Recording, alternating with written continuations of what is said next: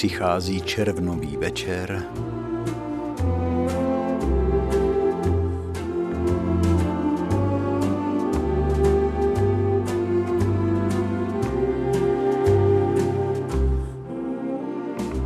Na druhém konci světa u protinožců v Austrálii začíná nový den,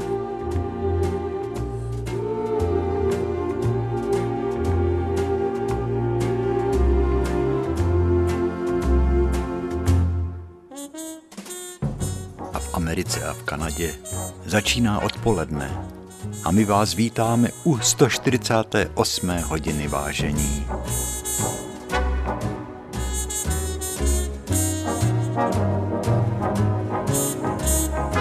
Jsme rádi, že jste si teď na nás čas udělali. Viď, Žaninko, zaspíváš tu malou noční, nebo tě budu muset poprosit kliknout si před tu klícku?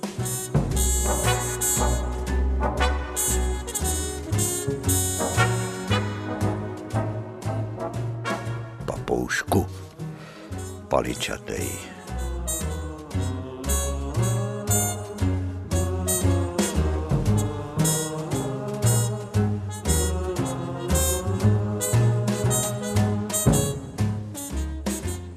Krásný máj uplynul, pohynul jarní květ a léto vzplanulo. Pak letní přešel čas, podzim i zima též, i jaro vzešlo zas, až mnohá léta již přenesl času let. Žandon nepískej.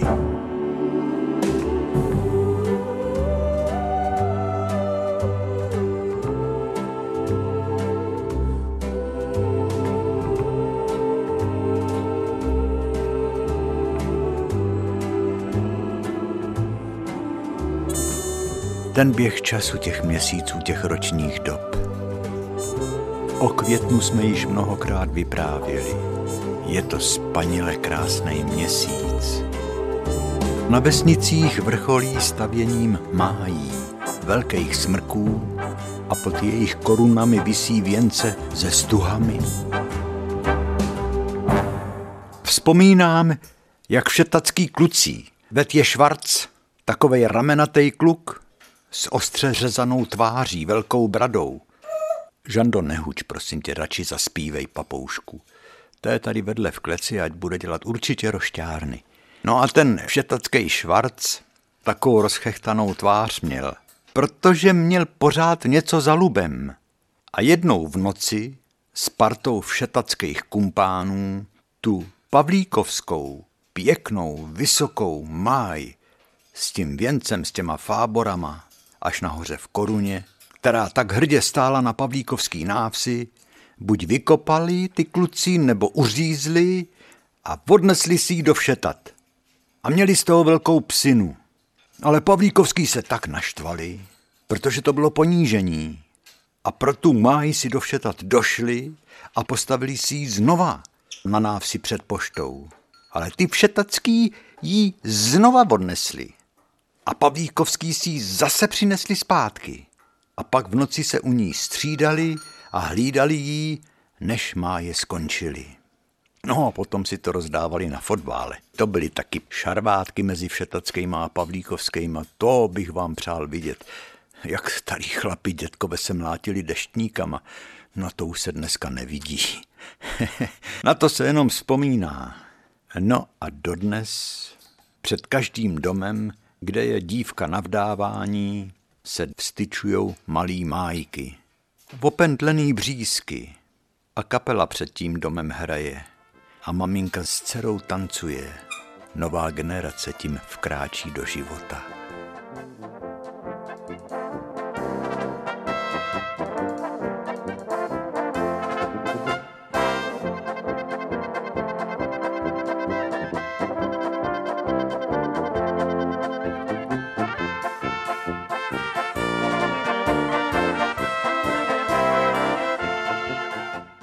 Máje tancovačky, spanilej měsíc máj, ale taky průvody a oslavy konce války, protože to naše dětství bylo, to už jsme si říkali tolikrát.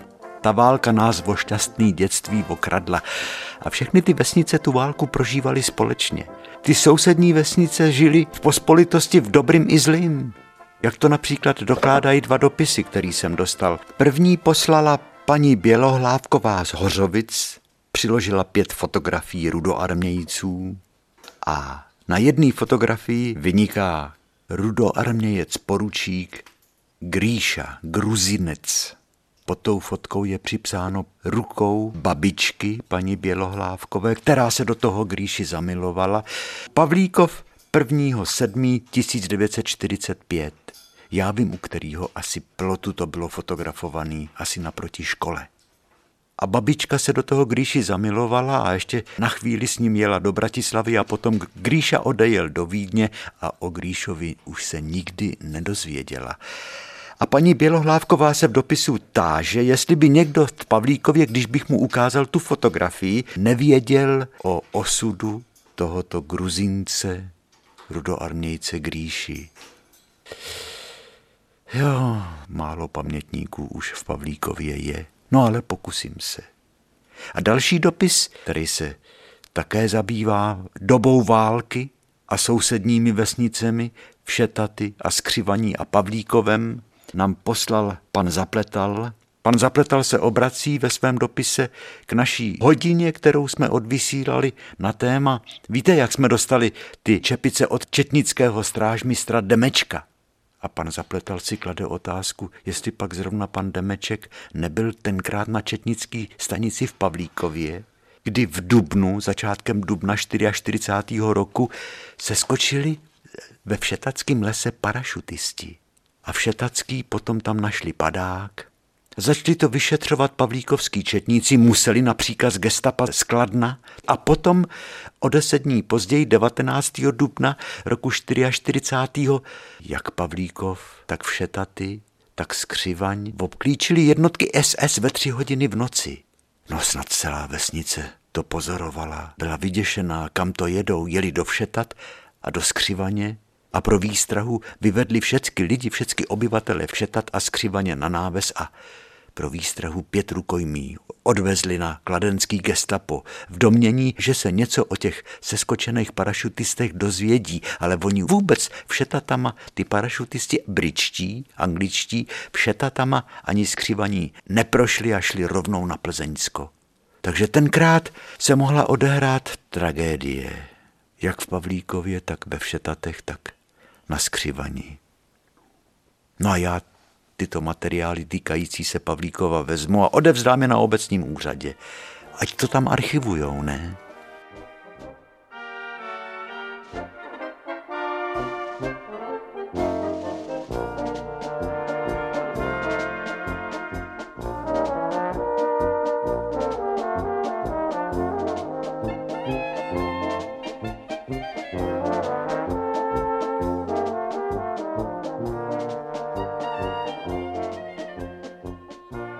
Protože jsem popleta to hlavní jsem neřek, že mě pan Zapletal v dopise poslal kopii části knihy Oldřicha Sládka Přicházeli z nebe, kde na dvou, třech stránkách je podrobný popis se skoku parašutistů, nalezení padáků, nahlášení tohoto případu na Pavlíkovské četnické stanici a potom o deset dní později, jak přijeli jednotky SS, projížděli Pavlíkovem tu noc obklíčili skřivaň a všetaty, vyhrožovali mučením a zabíjením a vyvedli polospící občany na náves a pět rukojmí z každé vsi, SSáci, odvezli na gestapo dokladna. Byly to smutné doby, o to víc jsme se po válce radovali. Už v těch květnových poválečných dnech život tak rozkvet, začalo se žít, jako kdyby každý se zbláznil a chtěl to, co zameškal, dohnat. V těch prvních poválečných tanečních zábavách, které se pořádali před hospodama na návsích, každý byl radostí bez sebe a ženský vyndali stařičký šaty ze skříní a chlapi taky a, a obyčejně jim byly ty šaty veliký, protože ve válce byla bída a oni tak vyhublí, ty šaty se na nich plandali, Někdo zase naopak stloust, takže mu ty šaty předválečný byly malý, ale život musí jít dál a to bylo krédo.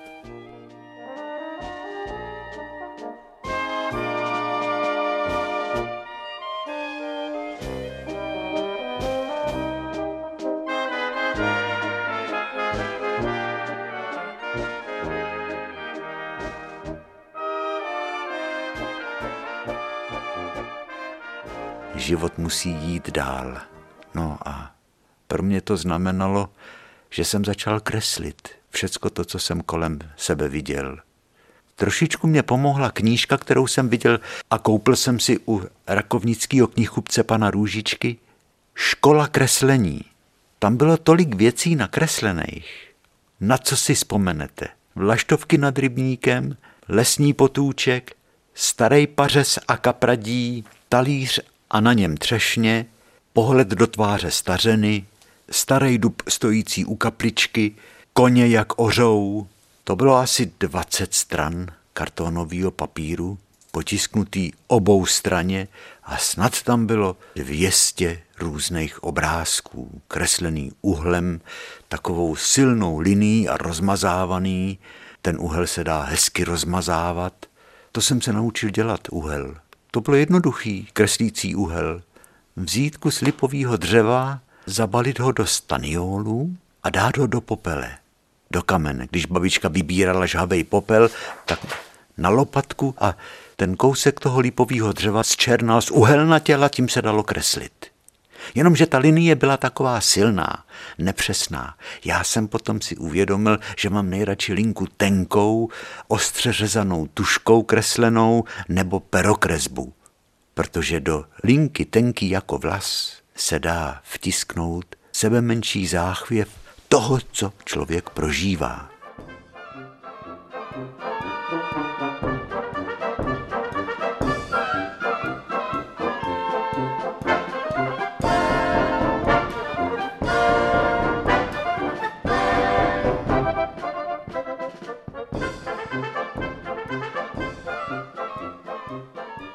No a pak, pak jsem na Rakovnickém náměstí viděl něco, něco nezapomenutelného.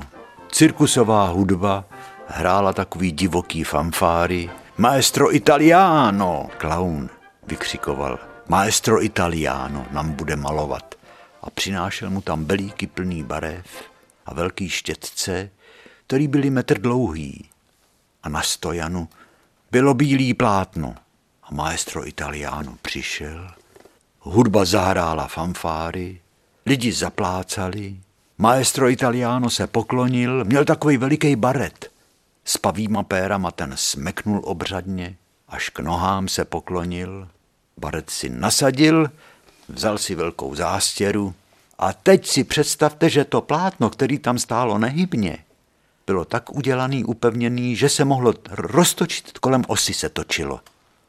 A to plátno se proměnilo v takovou mlhovinu, že vůbec nebylo poznání, kde je předek, kde je zadek a vůbec ani ten formát nebyl jasný, protože se tak rychle to plátno točilo a ten maestro Italiano v postoji šermíře levou ruku měl zalomenou vstyčenou nahoru a pravou ruku vždycky sahnul do nějakého belíku pro tu štětku. A teď jako když drží v ruce kort jako šermíř, v tom šermířském postoji do toho roztočeného plátna tou barevnou štětkou vbodnul. A lidi udělali jú, protože tam udělal první flek. A hudba hrála další tuš a další virbly na bubny a další fanfáry a plátno se pořád točilo a malíř v tom šermířském postoji tu první štětku uklidil do toho kbelíku, ze kterého ji vzal a vzal z druhého belíku třeba modrou štětku a zase šermířským postojem zavodnul tu štětku a udělal další flek na plátně a zase lidi udělali jú. A ještě přidal další. A potom zelenou štětku a já zase jako kordem s tím obrazem, který byl pořád roztočený, šermoval a dělal tam fleky a lidi se divili, protože když vystřídal všechny ty barvy a plátno bylo zastavený, tak si představte, že na tom plátně stála váza na stole plná nádherných barevných kytek. A lidi říkali, no to snad není možný, to teda je ale umění. A druhý křičeli, žádný umění to není, dit to jsou jenom fleky, dit se na to podívejte, dit je to mazanice rozmazaná ještě z toho ta barva stýká dolů. Ale hudba hrála a maestro Italiano se klaněl a my jsme odcházeli úplně spitomělí, jak je tohle to vůbec možný. Tak takhle se taky dá dělat umění? Asi jo, když tomu ty lidi tak tleskají.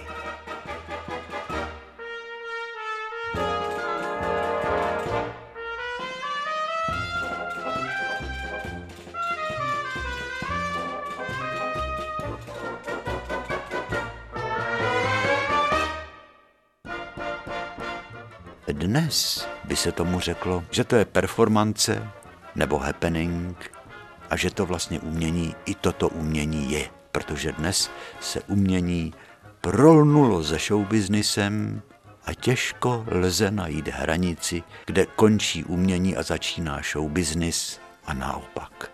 No vidíte, maestro Italiano na rakovnickém rinku.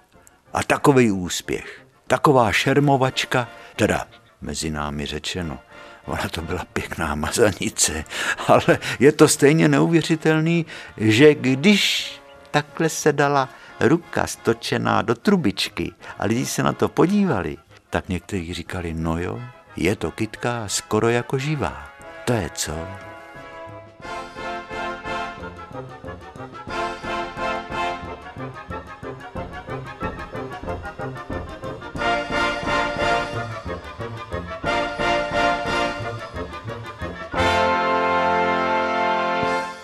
Čas na obecní škole v Pavlíkově plynul pomalu. Já jsem kreslil snad denně, jak tváře lidí, takhle všecko to, co jsem viděl kolem sebe. Třeba špalek, na kterým jsem sekával dříví. Do něj zaseknutou sekiru a vedle leželi naštípaný polínka, voňavý. To byla taková pomalá, lopotná cesta, učit se kreslit. Bezradnost jsem taky prožíval.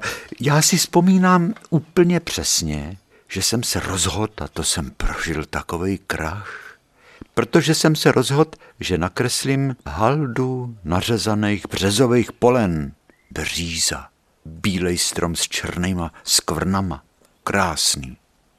Ale oni to byli polena přes sebe naházený, bez ladu a skladu, naházený na hromadu, a já jsem se tak s takovou chutí pustil do kreslení, začal jsem kreslit letokruhy prvního polena a pak druhýho, než jsem zjistil, že ten detail, byť je sebekrásnější, je v celé té hromadě všelijak skřížených polen, že ten detail je naprosto nepodstatný, že hlavní jsou kmeny, které sice mají různou skvrnitost, typickou pro břízy, ale především se zakulacují, mají svůj stín vlastní a také vrhají stín na polena kolem ležící. A tak jsem to nedokončil, tu kresbu. Úplně zmatený jsem chodil několik dní, než jsem se z toho zpamatoval.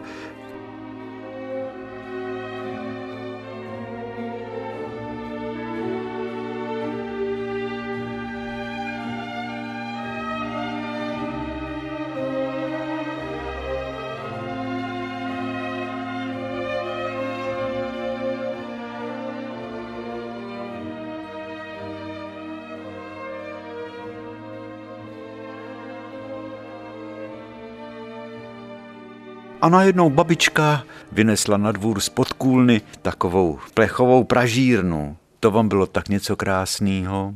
To byla taková chaloupka s hranatým komínkem nahoře, s bubnem, s kličkou, dole plápolal vohýnek a babička si v té pražírničce malý pražila zrna žita na kávu, na svý kafíčko. Protože babička jedla ráno, v poledne i večer chleba nalámaný do kafe. Teď se mě zběhly sliny. Já nevím, jestli si to pamatujete, co to bylo. Jednak to byl pečený chleba samotnou babičkou u nás v peci, což byla lahoda nepopsatelná. A ten chleba čím starší, tím byl lahodnější. Jako kdyby ta chuť se tím, jak ty dny přibývaly, on musel vydržet deset dní nebo týden, já už si to nespomínám, ale pět, šest dní starý bochní chleba, to bylo pořád moc dobrý, ty kůrky. A babička si dělala kafe z mlty a do něj přidávala mletý pražený svoje žito, protože to tomu kafi dávalo ten správný šmak. No a tak tam seděla u té pražírničky, točila klikou. Tam se zrna toho žita přesejpaly, v tom teple toho bubínku se pražili a každou chvíli babička do toho bubínku takovou malým, takovým malým otvorem strčila dlouhou aluminiovou lopatičku, jak ty zrnka padaly z takový veliký vrtule. Tak co chvíli výmula z toho bubnu tu dlouhou hliníkovou lopatičku s několika zrnkama a ochutnávala. Jestli už je to dost pražený. No já seděl A tu babičku u té pražírny jsem kreslila a to jsem měl hned, protože ten tvar té oblí pražírny vyústující nahoře do komínku, dole bylo ohnišťátko, babička seděla na malý židličce, měla zástěru, měla pantofle na, na nohou, ty její mozolnatý ruce, šátek na hlavě. Jako živá, říkala sousedka Fraňková, která si přišla pučit dvě vajíčka, když to viděla, jak jsem babičku nakreslil. To mě bavilo nejvíc. Takový ty žánrový scénky, to, co jsem viděl kolem sebe, to jsem kreslil nejradši.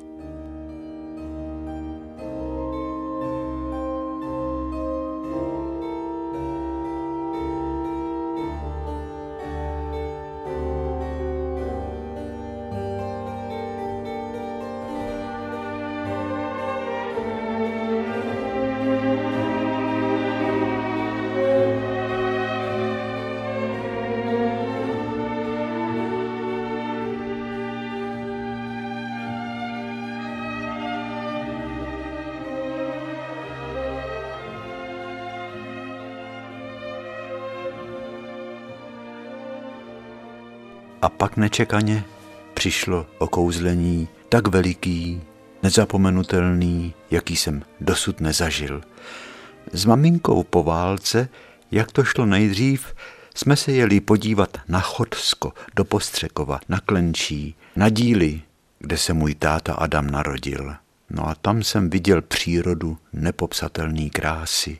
Bezpočet potůčků, tekoucích lukami, z blízkých lesů, a vrchů Haltravy, pohled z domu číslo popisné 33 na dílích z rodního domu mýho táty je tak závratně krásný. Na jeho východě jsou vidět kouře Plzně a na úplném jihu se tyčí k nebi vrcholky hor, špičáku a ostrého. Maminka tam pořád byla taková smutná a často skrývala slzy, protože si představovala, jak můj táta Adam už jako dítě tam po tom dvorku chodil, kde bylo tolik kádí z velkých břidlicových kamenů. Tam pořád šuměla voda na dílích a dodnes šumí, to je zvláštní. Navíc ty lidi na tom Chodsku a celý ten kraj byl políbený můzou, protože tam se ještě chodilo v kroji. Tam tak ty lidi hezky zpívají. A Jiříku, ty jsi Hadama, Tom Šouc. U nás v chalupě se říkalo u Tomšů. Dodnes se tam říká. A děda Tomšák vyřezával hrábě, dělal kosišťata ke kosám, dělal válečky na máslo, zdobil je vyřezávanýma holoubkama a v Klenčí, prostě na tom chodsku, to bylo všecko tak nádherně ozdobený. Tam na člověka dejchla taková krása prostýho lidového umění. Chodský kroj, tak jak chodila moje babička, nebo teta Dorla, a všichni sousedi a sousedky to převládali tmavý, lomený tóny. To nebyly jasný barvy červených, to byla vždycky zalomená červená, nebo šedomodrá sukně byla s kytičkama, vyšívaný šátky. A dole v klenčí Klenčí jsme měli z našich oken jako na dlani. Tam v domě u malíře Kuneše se malovala chodská keramika a to teda bylo taky krásný, protože talíře a džbány a vázy na kytky a vždycky tam bylo napsáno pozdrav z Chocka a byly tam vymalovaný nádherně stylizovaný květy.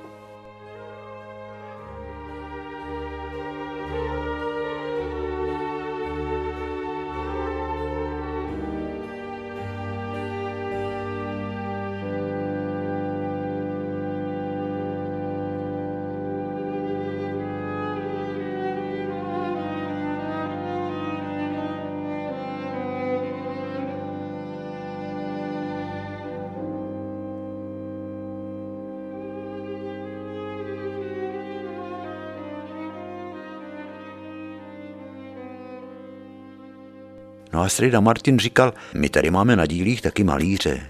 Chceš se k němu podívat? On už nežije, víš, ale jeho syn. Pojď, půjdeme se podívat, kde maloval malíř Hůrka.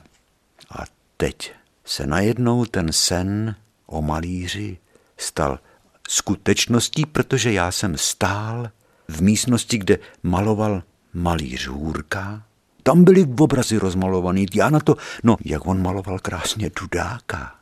Nebo aleje.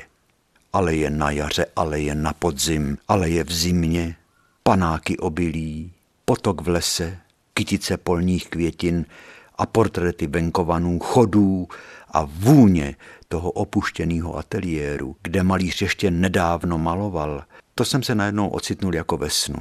Mohl jsem se dotýkat taky všech těch tup s olejovými barvama. Nasával jsem vůni terpentínu a laků na obrazy a nemohl jsem se nasytit pohledem na dosud otevřené krásné kastle s opracovanými tyčinkami pastelů a tam byly celý stupnice hnědí, modří, zelení, jasných i lomených žlutí, použitý palety ze zbytky olejových barev, všude byly rozmalovaný plátna, zvlášť něžný byly malý formáty, velký jako třeba sešit školní nebo třídní kniha.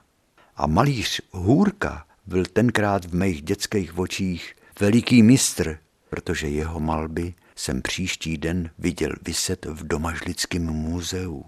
A jeho syn o svém otci vyprávěl, člověk vonící včelami, dejmákem, včelím voskem, medem, protože to bylo v době prázdnin a prázdniny byly a jsou stále dny medových sklizní.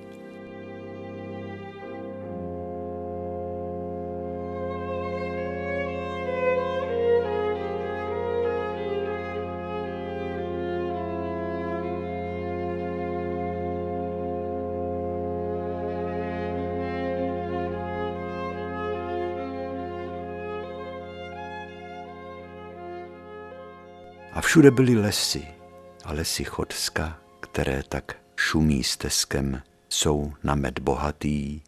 A kousek dál na západ jsou hranice s Německem, až později se tam natahali ostnatý dráty a položili minový pole a vystavěla pomyslná železná opona.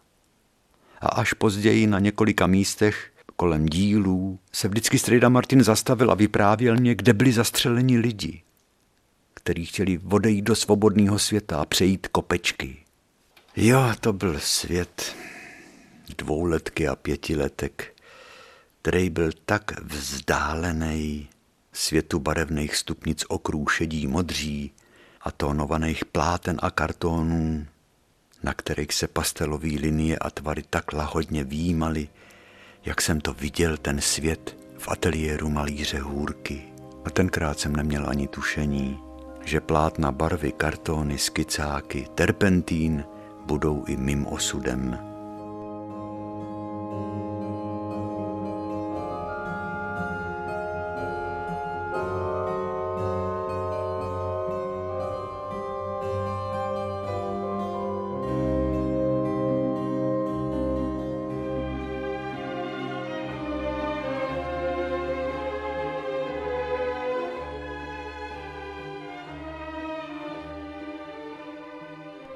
Dětství, mládí, to jsou vlastně nepopsané listy knihy. Jak ta kniha bude obsáhlá, nikdo neví. Ale od doby, kdy mě strejda Martin vzal k hůrkům, kdy jsem nahlíd do toho světa malíře, jsem pořád žil v takový touze. Vytvářet si svý světy, malovat svý touhy, sny. A měl jsem štěstí. Právě s odstupem času kdy mě táhne sedmdesátka, tak si říkám, kdy se mohl skončit jako malíř pokojů v Pavlíkově. A nebylo by to vůbec nic divného. Ale do mýho života vstoupil třídní učitel Jan Mostecký, rakovnický měšťanky, který na tom pomyslným nádraží osudu vzal ty mý koleje a výhybkou je přehodil na kolej vedoucí na státní grafickou školu, později vyšší školu uměleckého průmyslu do Prahy. To byl zvláštní člověk. Mosták jsme mu říkali pihovatej, rýšavej, laskavej, ale i cholerik. Mě jednou dokonce nafackoval, když jsem zlobil, ale snad o to víc mě měl potom později rád. A my jsme byli úplně zamilovaní do našeho spolužáka, který byl o dvě třídy vejš, Luděk Kunc. Teď je v Ostravě a voláme si často. Luděk Kunc měl na chodbě pořád výstavu, protože jak ten uměl malovat zvířata, to si nedovedete představit. A učitel Mostecký mu rád ty jeho práce vystavoval, protože to byla chlouba naší školy. Na to se chodili dívat i studenti vedlejšího Vintrova reálného gymnázia, i žáci a žákyně dívčí měšťanské školy v Rakovníku, protože to byly výkresy plný zvířat. A já vím, já už jsem poznal, jak je těžký nakreslit správně koně. Nebo slepici. Nebo labuť. Páva. Hrocha, krokodýla. Do toho jsem se radši vůbec ani nepouštěl. Kdežto ten Luděk, já jsem přitom byl, ten si vzal čistý papír, čistou kladívkovou čtvrtku, lávičku tuše, péro a začal. Třeba v levém rohu dole. Začal budovat scénu v džungli.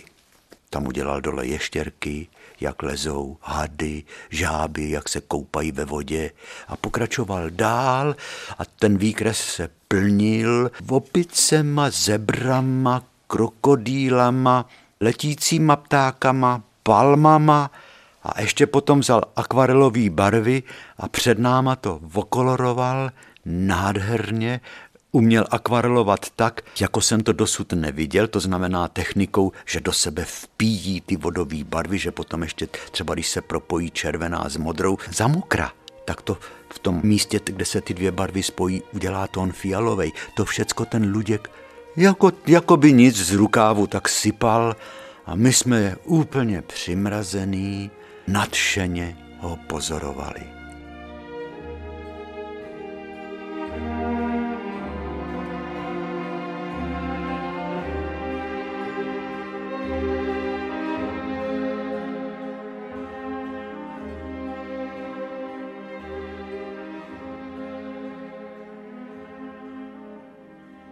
Luděk, ten nám nasadil tak vysokou laťku, že jsme si říkali, no to nemůžeme nikdy takhle umět.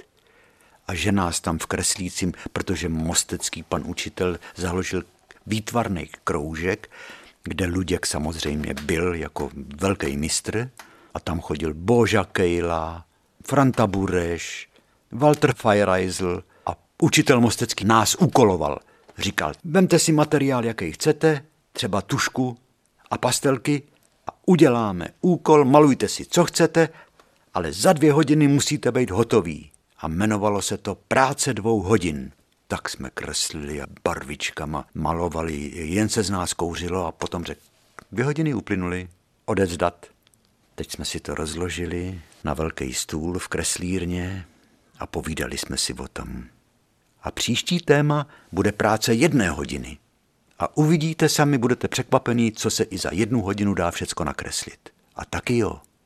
No, to bylo tak nádherný, když si na to s odstupem času vzpomenu. Nejdřív ten mostecký nasměroval Luďka Kunce, který mu taky vyjednal, že bude studovat na grafické škole v Praze. Ten šel studovat do Prahy o dva roky dřív, byl o dva roky starší a potom, když teda já jsem v Rakovnickým měšťance měl končit a měl jsem mít buď na horníka nebo do JZD, tak říkal, ne, ne, ne, já už jsem tě to Jiříku vyjednal, ty budeš dělat zkoušky tam, jak je Luděk Kunc, víš, na státní grafickou školu v Praze.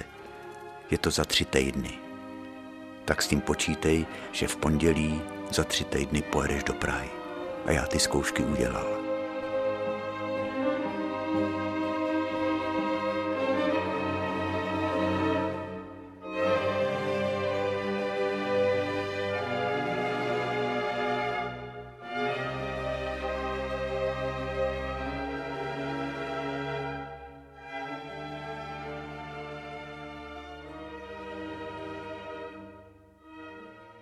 No jo, ale ještě se musíme vrátit do té rakovnické měšťanky, protože to bylo nezapomenutelný období. My byli stále jako v omámení, v opojení, novými úkoly, který nám ve výtvarném kroužku dával učitel Jan Mostecký. Ale byli jsme taky opojení novými nezapomenutelnými zrakovými věmi. Když v hodinách biologie nám pan učitel Jirásek Ukázal v mikroskopu preparáty, zatavené ve sklíčkách a uložené pečlivě v přihrádkách zásuvek v přírodovědeckém kabinetu. To bylo zjevení vidět křídlo motýla nebo řez téblem trávy. A v ten okamžik se nám otevřel úplně jiný svět, který nás všecky obklopuje, aniž ho vidíme pouhým okem. Jednou jsme už o tom vysílali, když jsem mluvil o tom, jak jsem si udělal sám mikroskop pomocí kapičky vody. A čas plynul dál a historie začala psát tu nečekaně smutnou kapitolu nástup totality. I my děti jsme byli bezbranýma svědkama. Najednou se v Rakovníku začaly zavírat krámky.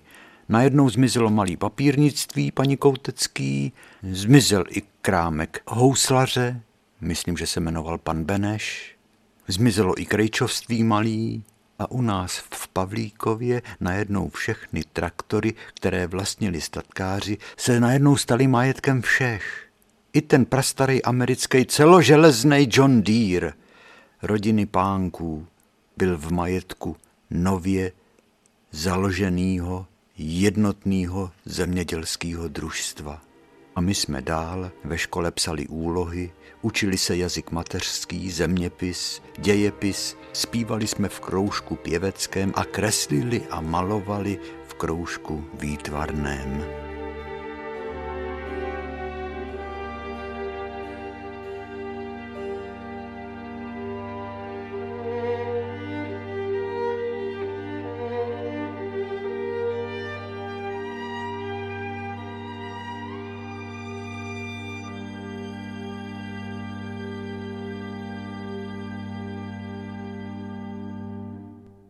Dnes je pro mě záhadou, co jsem celý ty dny jako kluk dělal.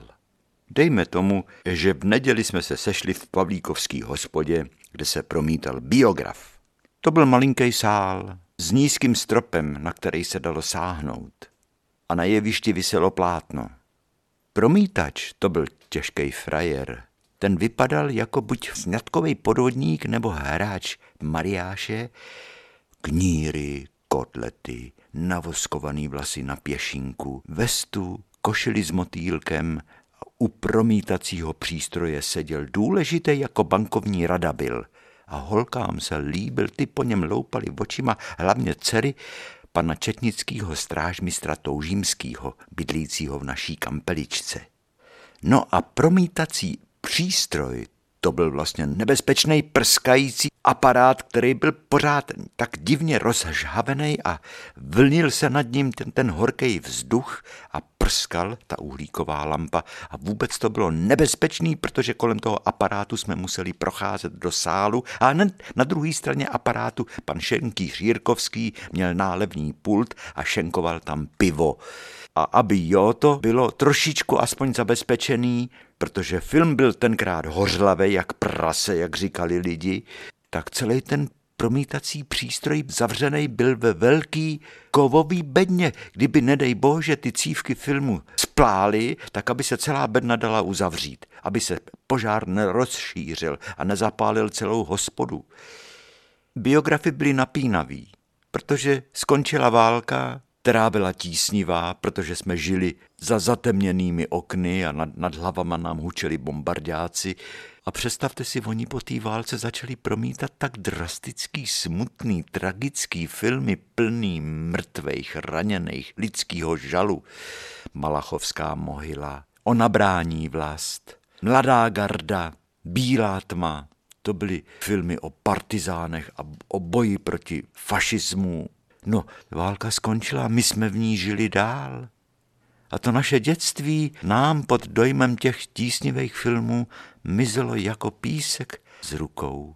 Pak se v Pavlíkovský hospodě přestalo promítat z bezpečnostních důvodů a na ty filmy jsme chodili do sousedních všetat. Vidíte, zase jsme ve všetatech, tam, kde nám kradli tu máji.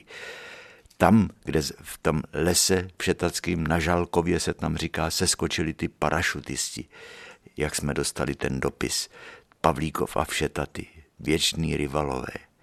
Hrál se tam hokej i fotbal a fandové starý, jak se mohli, tak se poprali a nebo šli klidně spolu hned za dvě hodiny na mariáž a na pivo. To se tenkrát žilo divoce.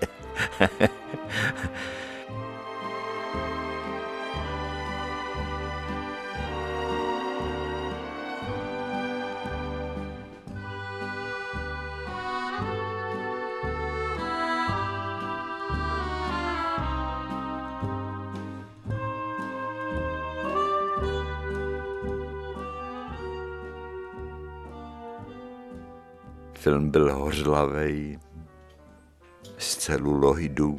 Každou chvíli se ten film zasek a hned uhlíková lampa začala propalovat do vokínka stále se zvětšující díru, takže třeba scéna na zahrádce v zahrádkový zelení se najednou zastavila a obrázek se pokřivil tím, tím žárem a uprostřed jej rozevřelo ostrý světlo, jak ten film už prohořel a ta prohořovávající díra se zvětšovala a černě byla lemována do té doby, než promítač musel světlo uhlíkový lampy, to zářící, prskající, žhnoucí světlo vypnout a honem rychle nůžkama musel tu část toho propalujícího filmu odstřihnout, aby mu nechytli oba dva kotouče.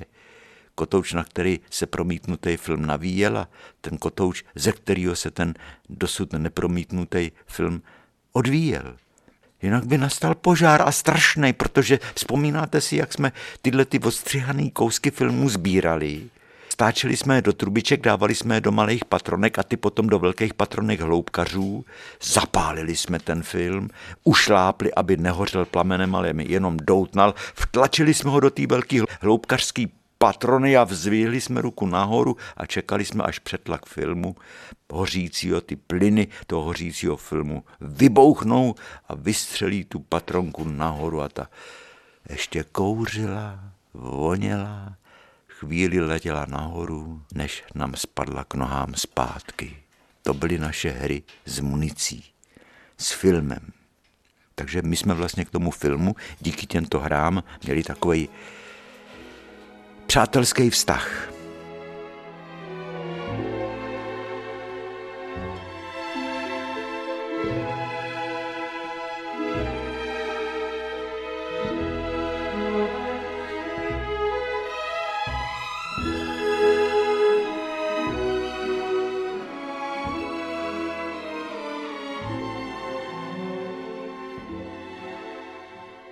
Proto ty filmy byly takový dělený, pořád pauzama byly dělený, protože promítač nevěděl, co dřív.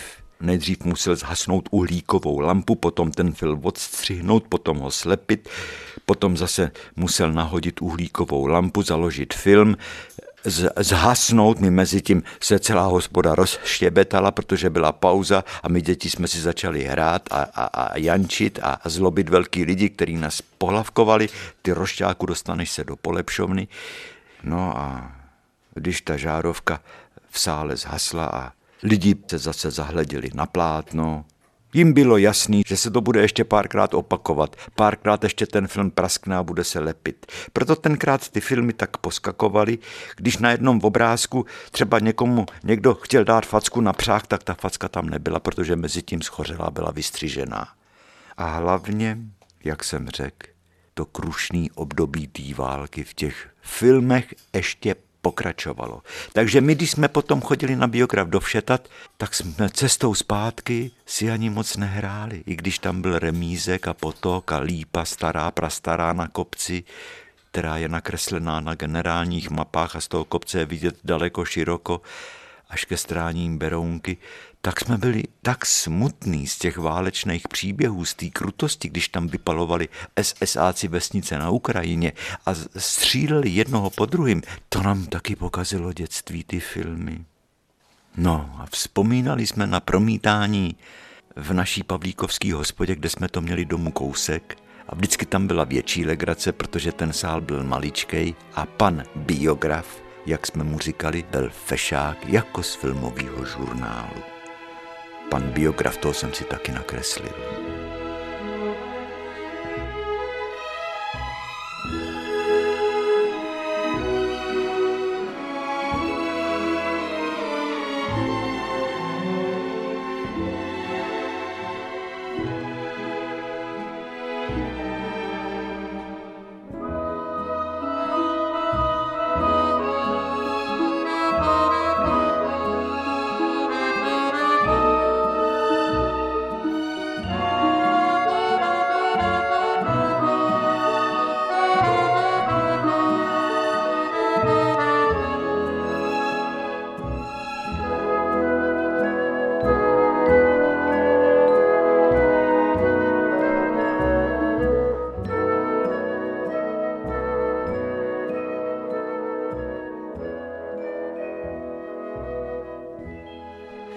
To potom šlo dál? Tak vyplň přihlášku ke zkouškám na uměleckou školu Jiříku, mě řekl třídní Mostecký. Za nějaký čas přišlo oznámení, já jsem tu zkoušku jel dělat. Vím, že jsme měli nakreslit povalený kýbl s koštětem, s hadrem na utírání podlahy a, a něco na volné téma. Já nevím už, co jsem nějaký postavy. Asi tu babičku, jak praží kafe, jsem nakreslil, jak praží to žito. No a za čas přišla pošta, jak dopadly zkoušky, maminka se ptá, ty si ani ten dopis nepřečteš? A já beru ten rozlepený dopis, který už maminka předtím četla, do ruky a čtu. Ty nemáš radost, že jsi přijatej? Jak se to tváříš? Ty seš snad otrávený, ty kluku, nebo co? Jako kdyby tě někdo ublížil. Řekni něco. Mami, řekl jsem tenkrát, já jdu ven za klukama. A vyšel jsem ven a najednou jsem si uvědomil, že jsem se ocitnul v osudovém zlomu. Ten vír života a času mě strhává jinam, pryč z rodného domu, pryč do neznámého světa který sice trošku znám ze školních výletů, několikrát jsme v Praze byli a já jsem se tak rozdížel kolem sebe, že jsem se nekoukal dopředu a dal jsem si tak strašnou ránu do hlavy volitinovou lampu na staroměstském náměstí, protože jsem koukal, kde co lítá a bác a málem jsem upad. Vím tedy, jak Praha vypadá, jaký dokáže rozdávat rány, to už jsem věděl. Ale tísnil mě strach z neznámý budoucnosti – v Praze nebude ani hůrka, ani kolotoče, ani naše hřiště, ani kluci a holky z naší třídy z Rakovnický, ani Aleny, ani Jitka Ledvinkojc a Věra Hamouzojc z Pavlíkova tam nebudou a hlavně tam nebude učitel Mostecký. To mě všecko tísnilo, protože najednou jsem si uvědomil, že mládí končí. Ale jak se praví v přísloví, nikdy se nezavírají jedny dveře, aniž by se druhé otevřely. Takže o tom, jak to bylo dál, si povíme příště.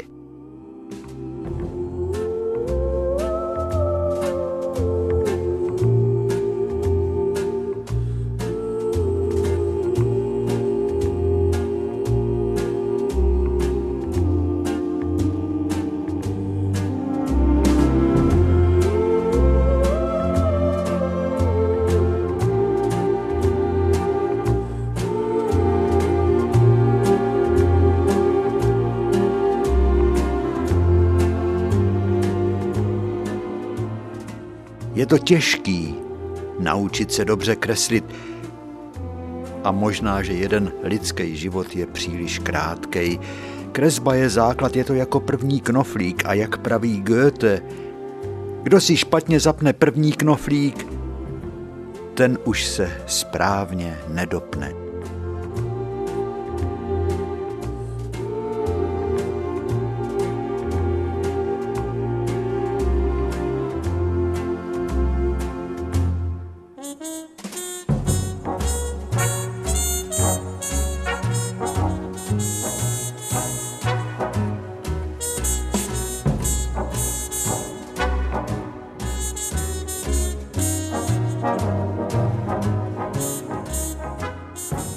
Žaninko, ty jsi se vyznamenal, tedy to ti řeknu. Ty nás ignoruješ. Papoušek nás ignoroval dneska, všimli jste si toho, ne?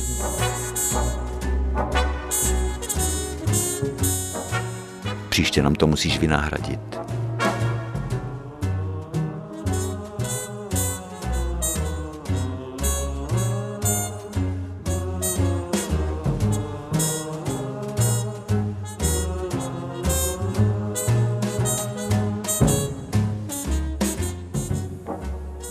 Přejeme vám jen šťastné dny a těšíme se na setkání příště.